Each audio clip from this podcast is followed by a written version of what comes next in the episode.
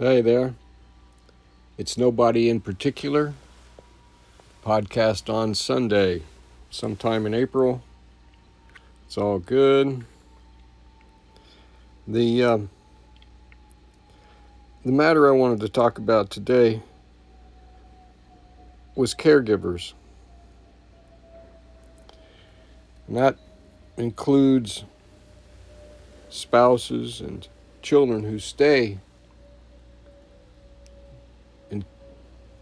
give care to those around them.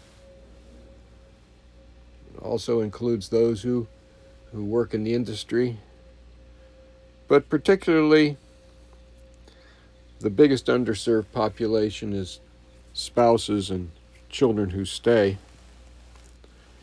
And I hadn't thought of myself as a caregiver per se, but it so happens that I have more than a passing acquaintance with chronic life limiting illness. My late wife died from the complication of long term lupus treatments and the effects of the disease. And there were the trips to the doctors and clinics and serious chemo drugs and pulses of steroids to relieve flare ups.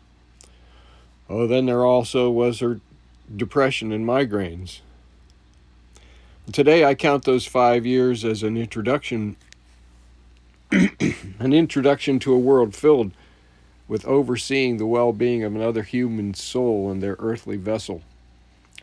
All volunteer hours, of course.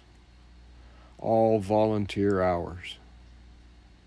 Not abandoning the mission of caregiver or care and giver, but this shit's hard.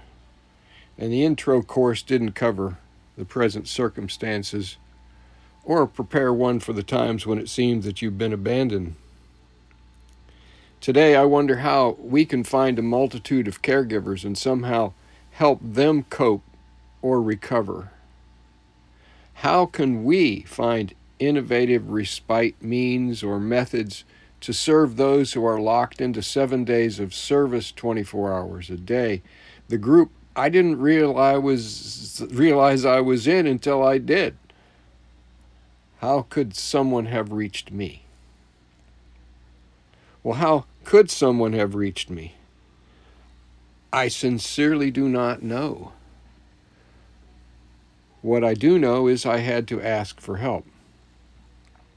I had to ask.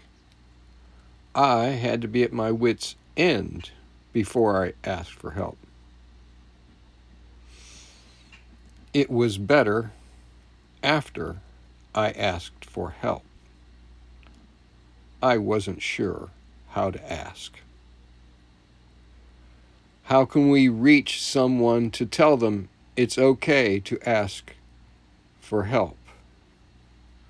It isn't abandoning the mission, it's preserving the mission with support.